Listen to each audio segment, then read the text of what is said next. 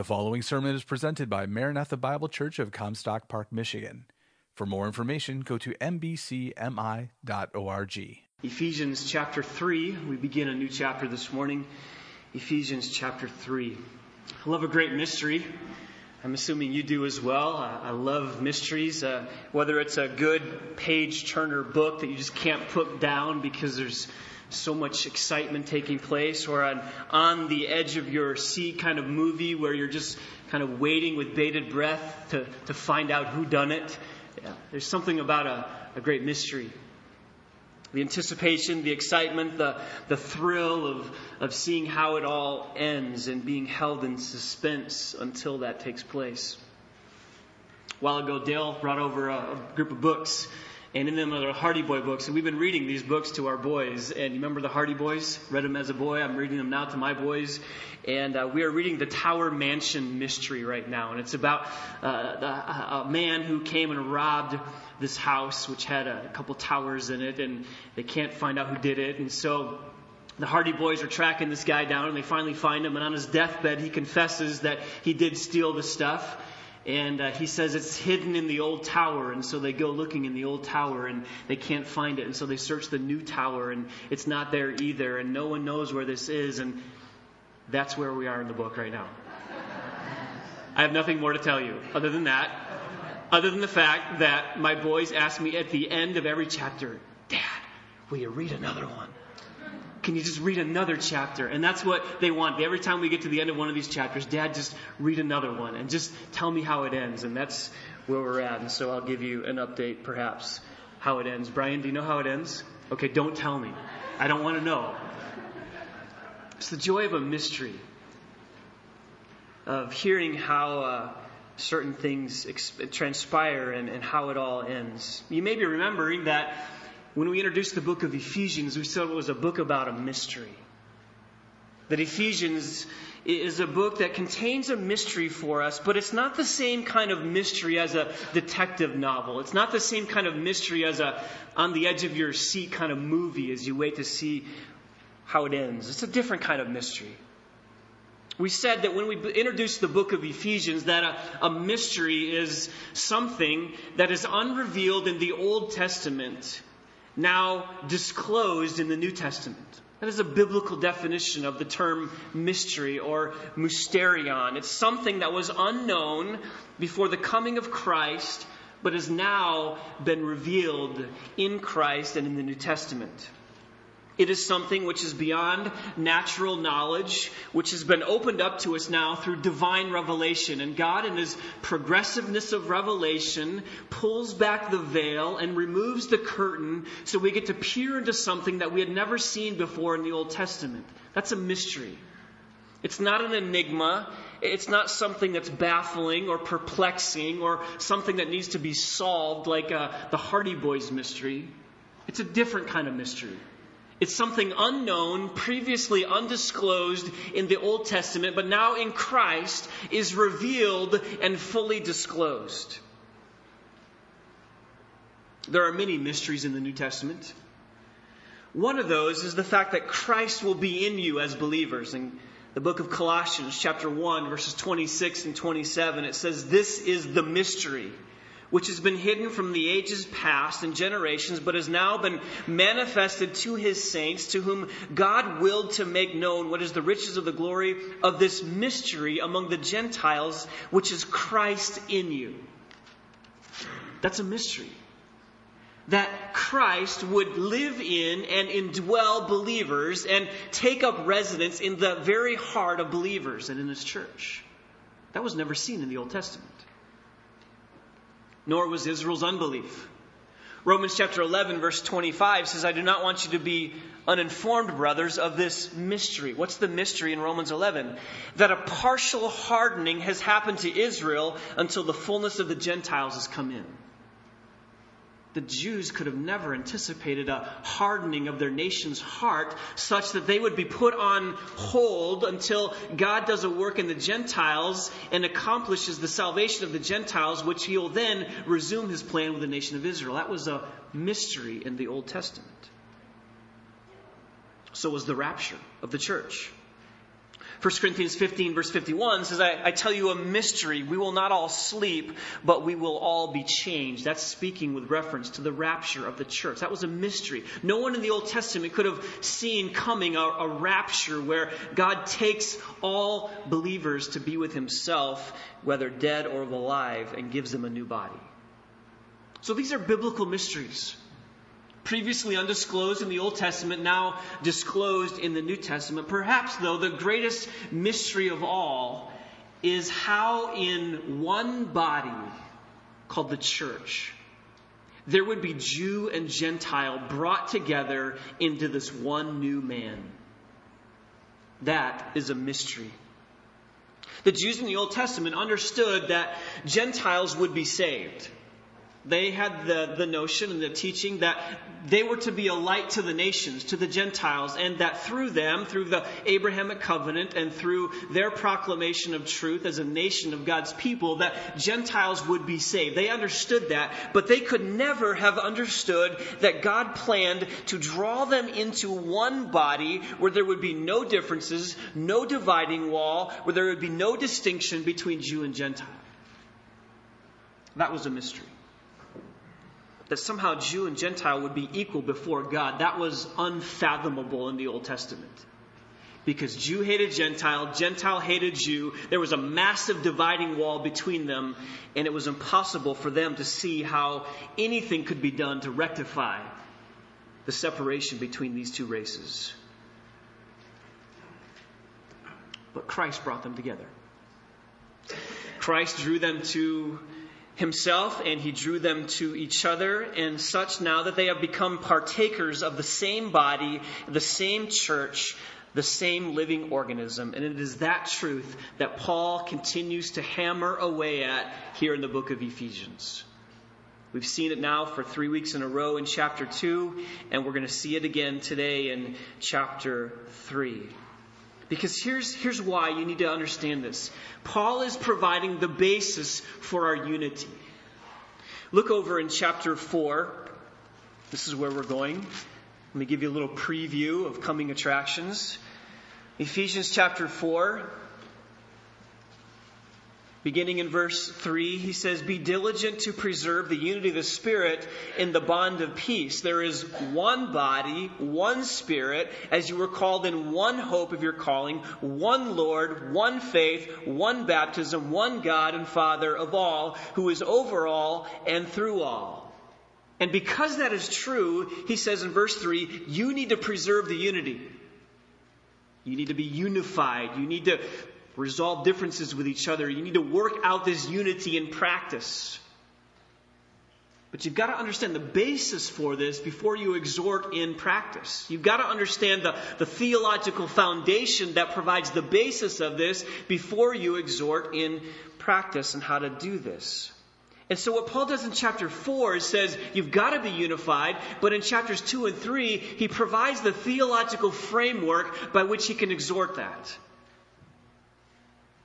We've been studying the last few weeks Ephesians chapter 2, verses 11 to 22, which is perhaps the greatest treatise anywhere in the New Testament on this Jew Gentile reconciliation that takes place within the church. And just when you thought we were done, Paul comes back to the same topic and he hammers away at the same truth again in chapter 3. Let me read the first few verses of chapter 3. Follow along. He says, For this reason, I, Paul, the prisoner of Jesus Christ, for the sake of you Gentiles, if indeed you have heard of the stewardship of God's grace, which was given to me for you, that by revelation there was made known to me the mystery, as I wrote before in brief. And by referring to this, when you read, you can understand my insight into the mystery of Christ which in other generations was not made known to the sons of men, as it has now been revealed to his holy apostles and prophets in the Spirit. To be specific, that the Gentiles are fellow heirs and fellow members of the body and fellow partakers of the promise in Christ Jesus through the gospel, of which I was made a minister according to the gift of God's grace, which was given to me according to the working of his power. To me, the very least of all saints, this grace was given to preach to the Gentiles the unfathomable riches of Christ, and to bring to light what is the administration of the mystery which for ages has been hidden in God who created all things. Three times the word mystery occurs in those verses. It occurs in verse 3 that by revelation was made known to me this mystery. It occurs in verse 4. And by referring to this, when you read, you can understand my insight into the mystery of Christ. And it occurs in verse 9 to bring to light what is the administration of the mystery which for ages has been hidden in God. This is the great mystery. How suddenly, with the coming of Christ, these formerly alienated races are brought together into this entity which you are a part of the church. And Paul wants us to understand this. He wants us to really get this. In fact, this is another run on sentence If you've been with us long enough in Ephesians, you remember that this is the third or the fourth one, actually. Chapter, back in chapter 1, there was a big run on long sentence. As he puts his pen to the paper, and begins writing and he can't stop himself. And so from verse 3 to verse 14 of chapter 1, it's one sentence. Then he picks up his pen in verse 15 of chapter 1 and he puts it down again and he writes another run on sentence from verses 15 to 23 of chapter 1. And he picks up his pen and he starts again in chapter 2 and he writes seven verses all at once to communicate that we were dead in our sin. And then he picks up his pen and here again in chapter 3, verse 2 to verse 13, it's one sentence. Get a little window into the heart of Apostle Paul, don't you? He's pretty passionate about these truths. Look at verse 1. For this reason, I, Paul, the prisoner of Christ Jesus for the sake of you Gentiles.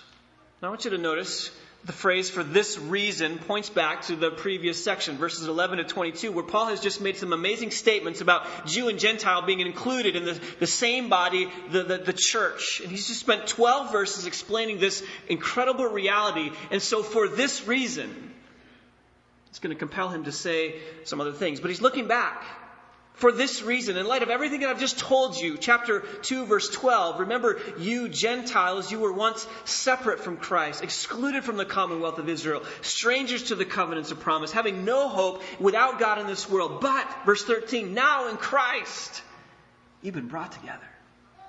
Through his blood, verse 14, he's our peace He's broke down this dividing wall. Verse 15 says that he's created this one new man, this new entity. He's established peace. And what we saw last week in verse 19 of chapter 2, he says, Now you are fellow citizens.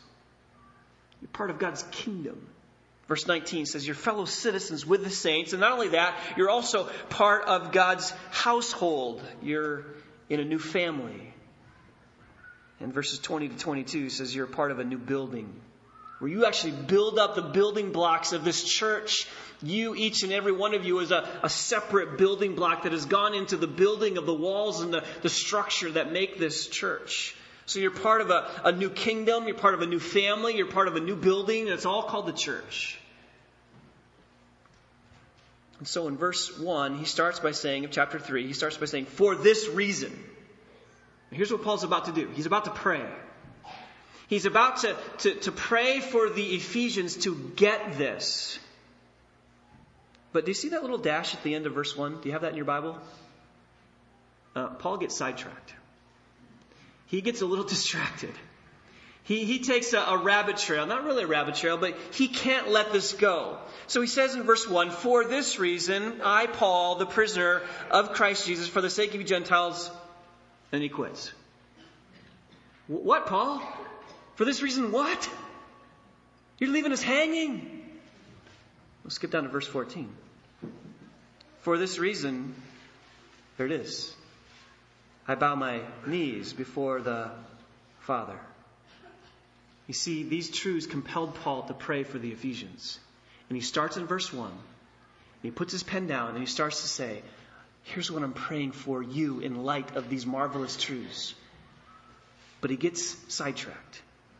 And for the next 12 verses, he deals with this whole topic, and again, from another perspective. And finally, in chapter 3, verse 14, he comes back and he prays for the Ephesians.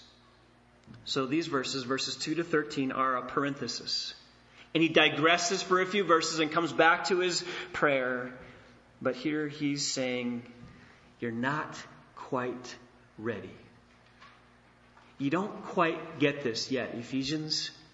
You don't quite yet understand. I'm not convinced that you've fully wrapped your minds around this glorious reality of Christ in you and the church being reconciled and Jew and Gentile together into one body. I'm not convinced that you get this yet, Ephesians. So he comes back to it. And you know, in the issue of real estate, it's location, location, location. When it comes to spiritual truths, sometimes it's repetition, repetition, repetition. And maybe you're thinking, man, Todd, really? For three weeks you've been hammering away at this and you're going to keep hammering away at it again? Well, Paul thought it needed to be done, right? Paul thought this needed to be an issue that needed to be re-emphasized over and over. And I agree with Paul because I wish I could go out to the world and proclaim this is the basis for all your unity problems. This is the basis for all the relational difficulties that you're having. This is the solution to all ethnic discrimination and all racial strife and all ethnocentrism and everything that separates us as people out in the world. This is what will solve that issue. Wish I could go out and preach that to the world somehow because it's the only thing that's going to fix our unity problems. So we need to hear this again. So let me show you a few truths this morning from this text. I first want to show you the prisoner of this mystery. And then I want to show you, secondly, the revelation of this mystery. And then thirdly, I want to show you the, the explanation of this mystery. All right, so let's look first at the, the prisoner of this ministry. In verse 1, he says, For this reason, I, Paul, the prisoner of Christ Jesus for the sake of you Gentiles. Now, stop right there. You need to understand that this is really difficult for us to appreciate what's taking place here. We don't live in that age. We're separated by 2,000 years of this culture. We don't sense the, the divide between Jew and Gentile. We, we just don't appreciate that. And really, the only glimpse we get of it is perhaps the racial tension that we see still existing in our day between certain minority groups and, and our group and, and, and whatever group you're a part of. We can get just a flavor of that, but we can't appreciate the depth of the hatred between Jew and Gentile. But you can see it illustrated right here in verse 1. I, Paul, the prisoner of Christ Jesus, for the sake of the Gentiles.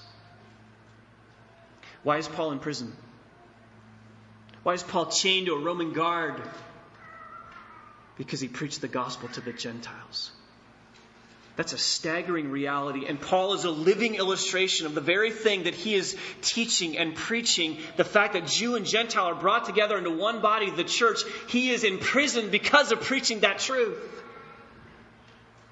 It was fanatical Jewish opposition to his mission to the Gentiles that landed him in a Roman cell.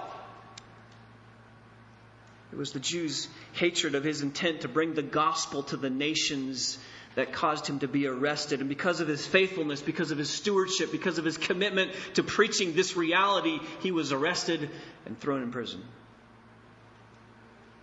The story is told in the book of Acts. Hold your finger here in Ephesians 2. Go back to the book of Acts. I want to just show you. We don't have time, obviously, to tell the whole story, but go back to the book of Acts, chapter 21. And I want you to see just what led up to, to this. You remember Paul went on three missionary journeys. At the end of his third missionary journey, he was on his way back to Jerusalem, and virtually everyone he encountered on the way back said, Paul, don't go. Don't go back to Jerusalem. You know if you go back there, you're going to get arrested. You're going to be thrown into prison. Don't go, Paul. Don't. Stay with us. Minister to us. Don't go back to Jerusalem. And he says, No, I must go back to Jerusalem. So he returns to Jerusalem after his third missionary journey. And he goes back and he relates the story of what God did in saving Gentiles through his ministry on the third missionary journey. Look in Acts 21, verse 19. He goes back to Jerusalem. He greets the elders of the church in Jerusalem. And verse 19 says, And after he greeted them, he began to relate one by one the things which God had done among the Gentiles through his ministry. He's ecstatic. Guys, You wouldn't believe this. I was out, I was, I was visiting Ephesus, and I was visiting Laodicea and Colossae and the churches in Galatia, and I, and I went to these different cities and I preached the gospel, and you won't believe what happened. Gentiles came to Christ. They're saved. Phenomenal. Look what the response was to the elders of the church in Jerusalem. Verse 20, and when they heard it, they began glorifying God. And they said, You see, brother, how many thousands there are among the Jews of those who have believed, and they are zealous for the law, and they have been told about you, and that you're teaching all the Jews who are among the Gentiles to forsake Moses. They're saying, That's great, Paul. That is amazing. We're glorifying God because of this, but the Jews hate you They hate you for saying these things.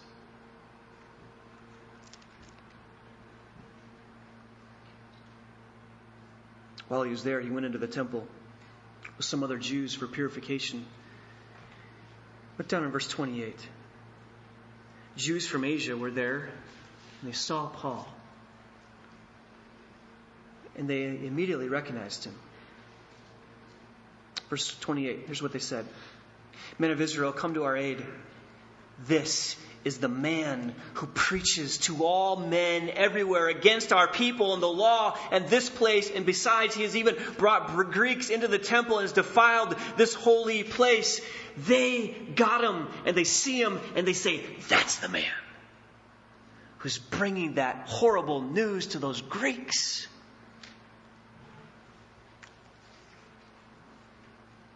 Verse 29. For they had previously seen Trophimus, the Ephesian, in the city with him, and they supposed that Paul had brought him into the temple. Now that they, they saw Paul in a city with a man named Trophimus who was a Greek, and they instantly assumed Paul brought this man into the temple and defiled the temple. That's not true, though. That didn't happen. But they saw him with this Greek, this Gentile, and they instantly assumed he violated their temple. But it didn't happen. The first part of the accusation in verse 28 is true, though. Look at verse 28. This is the man who preaches to all men everywhere against our people and the law. That's true. Paul was doing that. He was bringing the gospel to the nations, and he was telling them that you don't have to become a Jew to get saved. That part was true.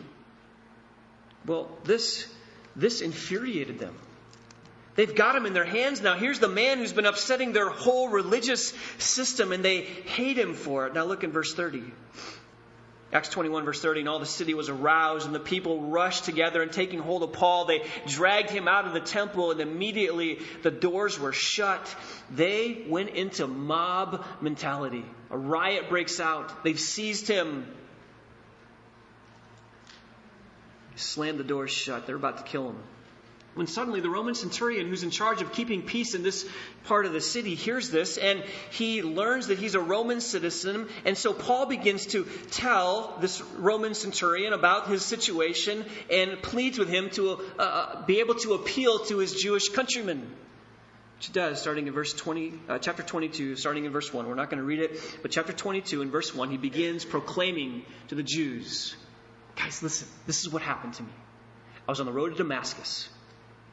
And suddenly, this bright, blinding light blinded me, and I couldn't see anything. And I was taken into Damascus by my friends, and they had me meet this man named Ananias. And he said, Paul, you just encountered the risen Christ.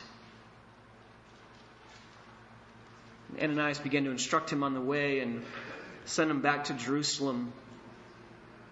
Look in Acts 22, verse 31. Up to this point, the Jews are listening and are saying, okay, yeah, got that. Understand? God did a work in this man's heart. Okay, everything's fine until Acts 22, verse 21. This is Paul's testimony. And he said to me, Christ said to me, Go, for I will send you far away to the Gentiles. And immediately the Jews stop him. Look at verse 22. And they listened to him up to this statement, and then they raised their voices and said, Away with such a fellow from the earth, for he should not be allowed to live. See, up until that point, his testimony is fine until he said, He sent me to the Gentiles. And when he mentions that, immediately they rise up in opposition to him and they say, This man should not live. Verse 23 And as they were crying and throwing off their cloaks and tossing dust in the air, this is about to break out into a massive riot. They were incensed, enraged. God is Jewish. Don't you dare take that news to the Gentiles. Don't you dare bring them into this body without making them go through the law of Moses. So Paul's arrested. He's brought to a trial before the Sanhedrin. He is forced to testify before the Roman governor Felix, and then Felix's successor Festus. Isn't a horrible name? Sounds like an infection, doesn't it? And then he was forced to testify before King Agrippa. He appeals to Caesar. He's sent to Rome. And he's in prison. Go back to Ephesians 3, verse 1. This is all the context of his statement in Ephesians 3. For this reason, I, Paul, the prisoner of Christ Jesus, for the sake of you Gentiles. He was in prison because of the message that we're preaching this morning. He was chained to a Roman soldier because of the, the good news of the gospel going forth, not just to Jew, but to Gentile as well. And they couldn't accept it. They couldn't tolerate it. They couldn't stand this message. And so he was in prison. And the very thing that he preached made him captive and almost got him killed. So here in chapter 3, he begins to pray for the Ephesians. He says, I want you to understand this. But he stops himself and says, I, I don't think you quite get it yet. I don't think you quite understand yet the gravity of what has taken place because of Christ. And I would submit to you that if Paul was as concerned about this, so should we be. If this was such an important truth to Paul that he was willing to go to prison then it's important for us to understand the basis of our unity. None of us can walk around here saying, I'm not going to get along with that person. I'm not going to reconcile with that person. I'm going to still harbor some bitterness and some bias and some racial prejudice in my heart towards certain groups. I'm going to do that. Friends, if you have that attitude, that is not the heart of Christ. This truth was so important to Paul, it landed him in prison, and it took him two chapters to really explain it. By the way, I love the fact that he calls himself the prisoner of Christ Jesus. Who was he arrested by? He was arrested first by the Jews, and then the Romans, and then Caesar. He was placed in this prison because of the Jews and the Romans and the Roman government, but he doesn't say, I'm a prisoner of the Jews, or I'm a prisoner of the Romans, or I'm a prisoner of Caesar. He says, I'm a prisoner of Jesus Christ. I love that. Because number one, that's what you better expect when you're a follower of Christ. If, if you've come to Christ and, and you've expected this to be an easy life, you signed up for the wrong team. Right? If you've come to Christ and you've expected that Christ is going to kind of solve your problems and fix everything and give you a happy life and no trials and no troubles, you, have missed it. Here's Paul, following Christ, doing exactly what Christ told him to do. And he's chained to a Roman soldier. Don't you dare expect that the life of a Christian is easy. It's not. Jesus said in John 15, He says, If the world hated me, it will hate you too. You should expect that. You should just expect that. You, and when it's not like that, and when you can enjoy a season of, of joy and a, and a season of freedom from persecution and trials, then rejoice in that. But don't expect that to be the norm. That's not the norm. The norm is when we are persecuted and we're hated by this world. Second thought I had as we look through this is what a great perspective Paul has. I, Paul, the prisoner of Christ Jesus. He has the right perspective, doesn't he? He's not bummed out. He's not sulking in a cell. He's not, woe is me. Look how awful my circumstances are. Send someone to rescue me. He's not woeful. He's not down on himself. He's not despairing. He says, Hey, I'm Paul here, the prisoner of Christ. He told me to do this. I did it. Now I'm in jail. Praise the Lord. What a great perspective. He's rejoicing because even through this, he's seeing God's hand in his circumstances. And I can't help but ask you the question do you see God's hand in your circumstances?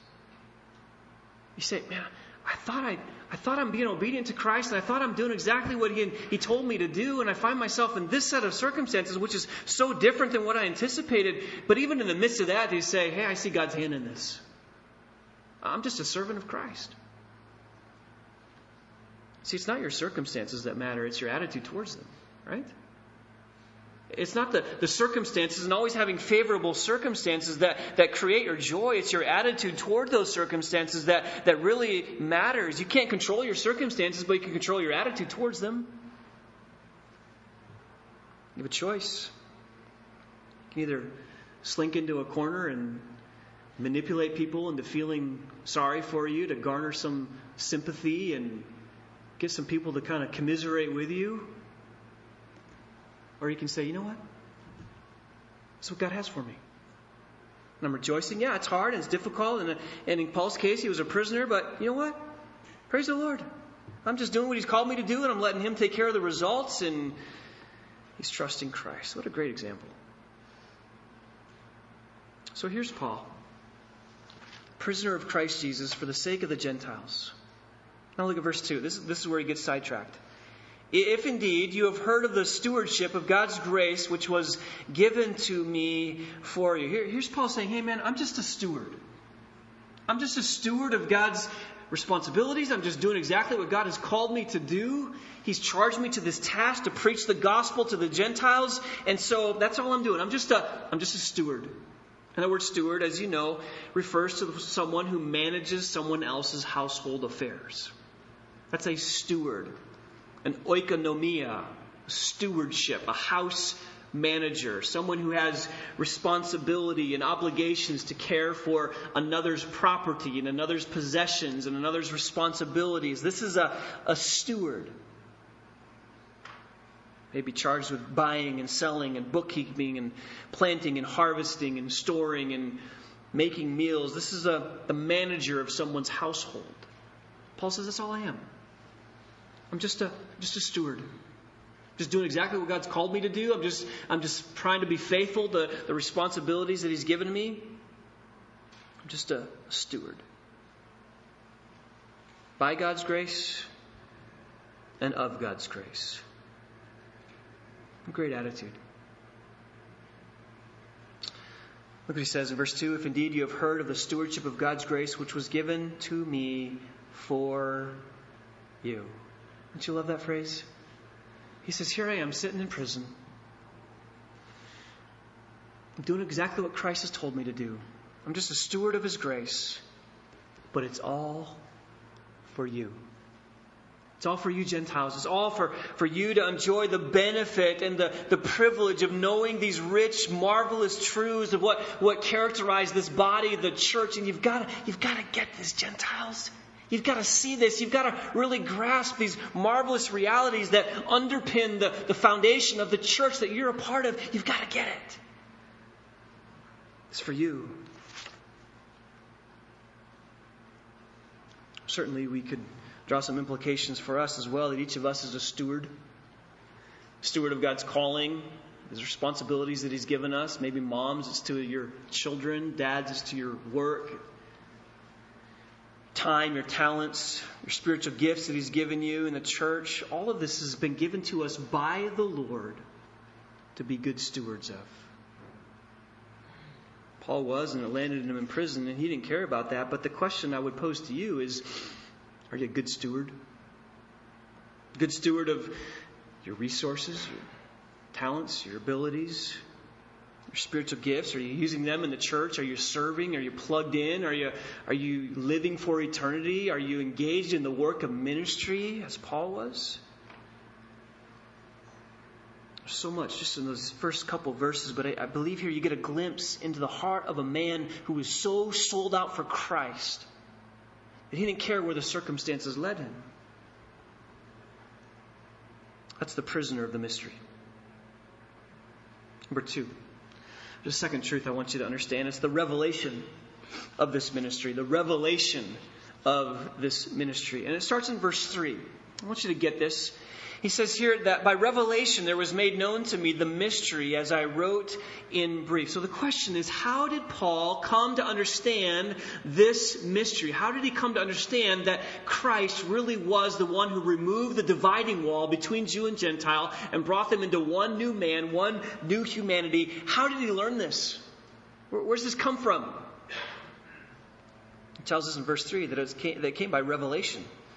It was made known to him. This mystery was declared to him by revelation. This was not a human invention. This is not something Paul just kind of made up on his own. He didn't just kind of work this system up and, and try and come up with a new plan for how to do things. No, this was revealed to him by Christ. God gave him this message. Just listen to Galatians chapter 1, verses 11 and 12. I want you to listen.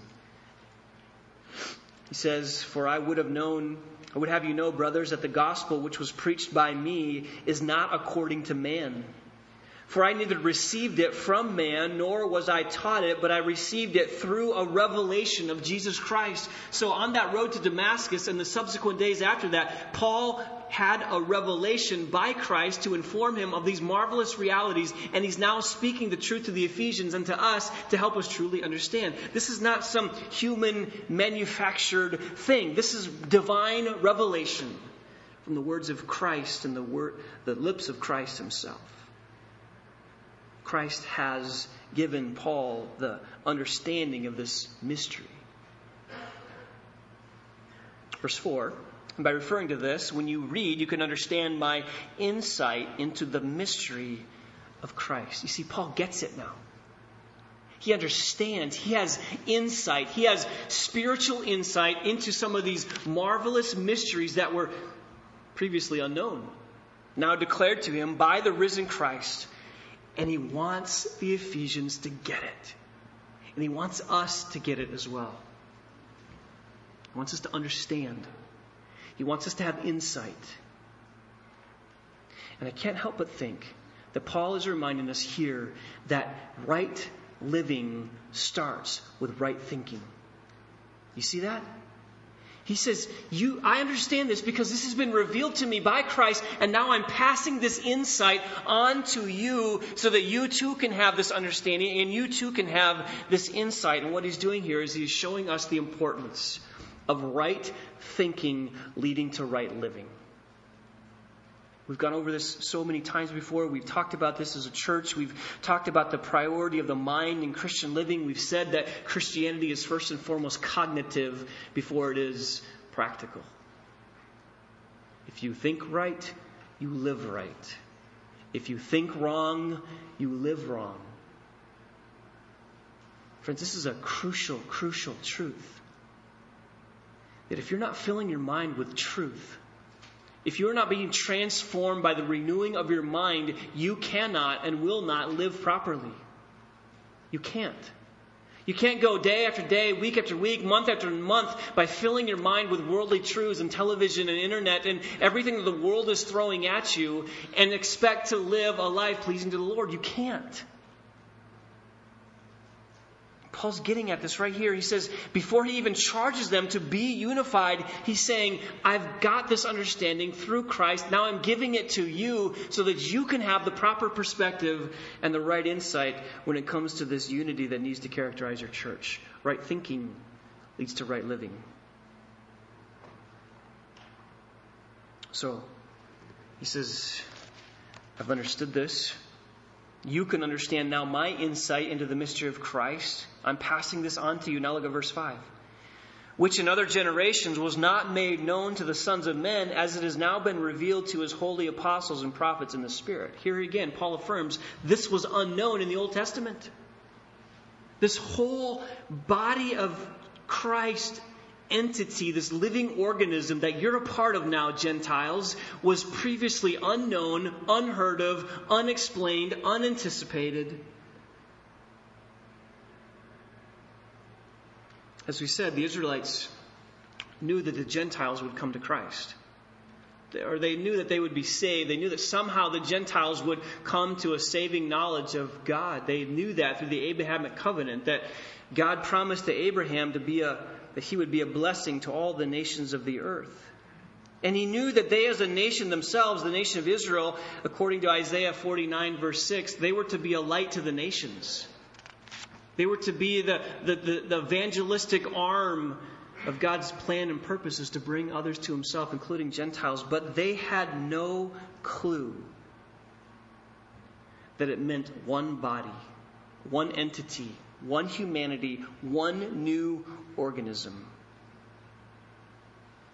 And here it is this mystery unveiled for the first time, seen for what it really is. Now, let me review for you what we said a few weeks ago. We said that the Israelites knew that there would be a coming kingdom, right?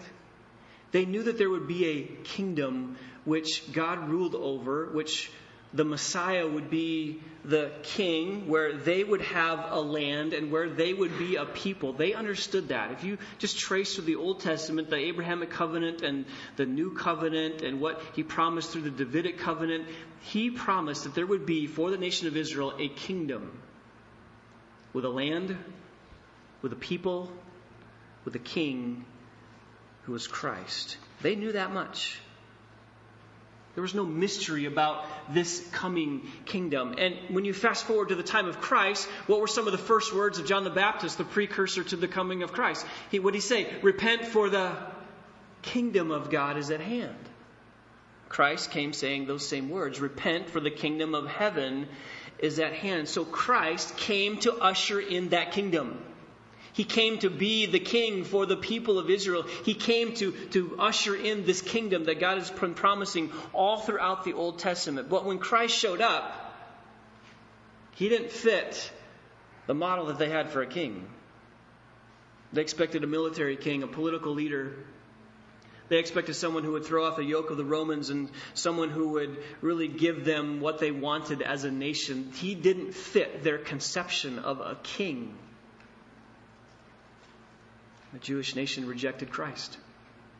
They rejected their Messiah, they rejected their, their king, so the kingdom was not ushered in. Right? There's no kingdom on earth today as is promised in the Old Testament in its full form. Even after the resurrection of Christ, the disciples wondered if Jesus was still going to establish the kingdom. You remember, he's, he's died, he's been buried, he's been risen from the dead, and after his resurrection, they're still asking, now is it the time of the kingdom? Acts 1, verse 6. They're saying, so when they had come together, they were asking him, saying, Lord, is it at this time that you're going to restore the kingdom of Israel? Right? So they're still asking, when's the kingdom coming?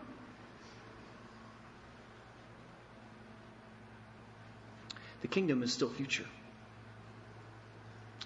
We believe in a premillennial return of Christ, in a millennial reign of Christ, where he will be ruling and reigning on this earth, where he will be the king, where he will be over his people, where there will be an earthly kingdom. That's still coming. That's still future. That will happen at the second coming of Christ.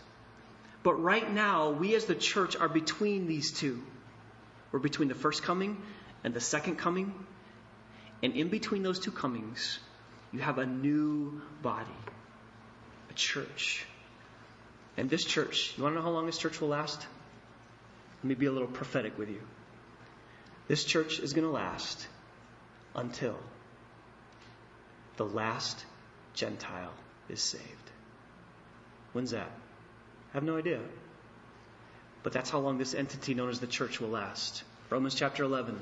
There's a hardening on the part of Israel until the full number of Gentiles have been brought in. And when that takes place, the church age will come to a close. Christ will return, and he will establish this earthly kingdom which he intended to do during his first coming. But this gap that we're in right now was never foreseen, never understood, never anticipated, never known before, and yet here we are as the church, one body, different groups, different races, different ethnic backgrounds, but brought together into one church. And I can't help but think that the body analogy is the perfect analogy for the church. You've got some ears, you've got some eyes, you've got some feet, you've got some hands, and it all makes up one body. And that's what we are right here. Just look around. You're sitting next to an ear. You're sitting next to a foot. You're sitting, you're sitting next to an arm. And yet we're all one body. And it doesn't matter where you've come from. It doesn't matter what race you are. It doesn't matter what your skin color is. It doesn't, doesn't matter your ethnic heritage. It doesn't matter. We've been brought together into one body known as the church. This is the prisoner of the mystery, the revelation of the mystery. Lastly, number three, I want you to see the explanation of the mystery. The explanation of the mystery. Look at verse 6. He finally tells us what the mystery is. As if we didn't know because he's been at it for so long, but he finally tells us very specifically what it is. Verse 6. To be specific, that the Gentiles are fellow heirs and fellow members of the body and fellow partakers of the promise in Christ Jesus through the gospel. That's, that's a summary of the whole second half of chapter 2. Say, why didn't you just say it that way in the first place? I don't know. But he, he explained it in chapter 2. Now he condenses it down into one single little verse here in verse 6. He says, This is it. Here's the mystery that these Gentiles, you Gentiles, are fellow heirs, fellow members, and fellow partakers of the promise in Christ Jesus through the gospel. What a great description. Listen, this is who you are. You want to know how, know how God sees you, how Christ sees you? You are first, number one, a fellow heir. You, you stand to inherit all that Christ has promised you. You're a fellow inheritor, a fellow participant, a joint heir in all that God has promised you. You're also, secondly, a fellow member. Paul invented this word. This word did not exist up until Paul pens the book of Ephesians. And right here, he, he invents this word, sus soma, one body, one entity. He coins this new term to express this revolutionary concept that somehow you're brought together through Christ into this one new church, such that you're not a second class relative. You're not a, a second class person. You're not kind of the, the in laws. Nothing against in laws. Love my in laws. But you, you don't have this second class status in the church. You're not that kind of that weird family member that everyone knows about and you just kind of pretend they're not there and wish that they kind of weren't at family parties, right? Y'all, everyone has one of those. You're thinking about that person right now. But in the church, there's none of that. You don't have that estranged family member. You don't have the second class citizen. You're all fellow members of one body. You're also, thirdly, a fellow partaker. You get to partake in everything that God's promised. All that He's promised for His people. Remember back in chapter 2, verse 12, it said that you were strangers to the covenants of promise, but now you're fellow partakers. You get to partake of those promises because of what Christ has done. he says in verse 6, look at verse 6, he says that this has taken place because of Christ Jesus through the gospel. This is a reality for us, and you're sitting here today as a participant in this wonderful organism known as the church, where you're sitting here with fellow brothers, fellow sisters, fellow partakers, fellow citizens, fellow members of the body. And it's all possible because of verse 6 Christ and the gospel. He says in verse 7 Of this I was made a minister, according to the gift of God's grace which was given to me according to the working of his power. Paul says, This is what I was made a servant for. Peter was the apostle to the Jews. I'm the apostle to the Gentiles. This is what I'm doing. And Paul, the great persecutor of the church, could not get over the fact that he had the privilege of preaching the gospel to the Gentiles.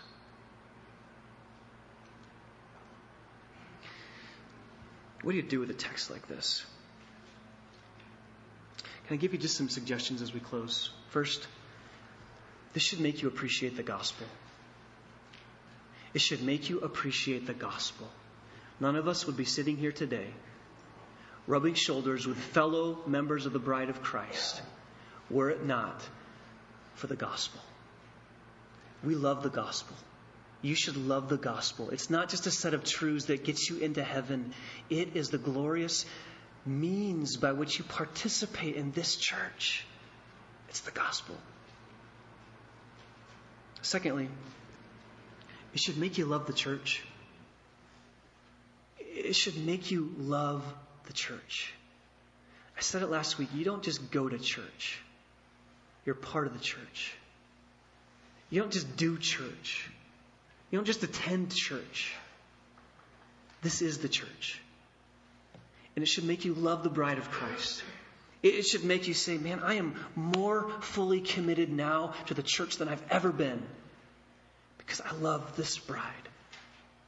And I love how Christ has put together this beautiful organism. Do you love the church? Thirdly, it should make unity a priority. Not only should it make us appreciate the gospel, and not only should it make us love the church, it should make unity a priority. You should leave today with a better conviction to say, you know what? There's something between me and a brother in Christ. There's something between me and a sister in Christ and I've got to make it right. When you understand the theological basis for the church, you can't go on in perpetuity being out of fellowship or in a broken relationship with a fellow brother or sister in Christ. Number four, it makes evangelism crucial. We have the same privilege as Paul. When we walk out those doors, we get to preach the unfathomable riches of Christ to Gentiles and to Jews and to Hispanics and to Chinese. Doesn't matter. How's your evangelism? Are you rubbing shoulders with people for the sake of the gospel? Are you rubbing shoulders for the sake of telling them the phenomenal news that they can be a part of this church? the universal church of Christ because of what he accomplished at the cross. Pray with me. Lord, these truths just don't grow old. Even though we've been at this for a few weeks, these truths just don't grow stale, Father. We are continually overwhelmed by the simplicity and yet the profundity of the gospel. Lord, we, we're a part of a, an organism which is a, an expression of the power of Christ's sacrifice. And the world around us is clamoring for something to get unity, something to force people to get along And here we are, a part of the most glorious institution on the face of the planet. And it's all possible because of the cross. Father, forgive us for a low view of the church. forgive us for a too familiar view of the church. Forgive us, Father, for taking for granted what this body represents. And may it drive us to a deeper appreciation for the privilege that we have of being a part of the bride of Christ. It's in your Son's name we pray. Amen. You've been listening to a sermon presented at Maranatha Bible Church in Comstock Park, Michigan, where we exist to display God's glory, declare God's truth, delight in God's Son, and disciple God's people. No part of this digital file may be reproduced or distributed without prior written consent. For permission, go to mbcmi.org.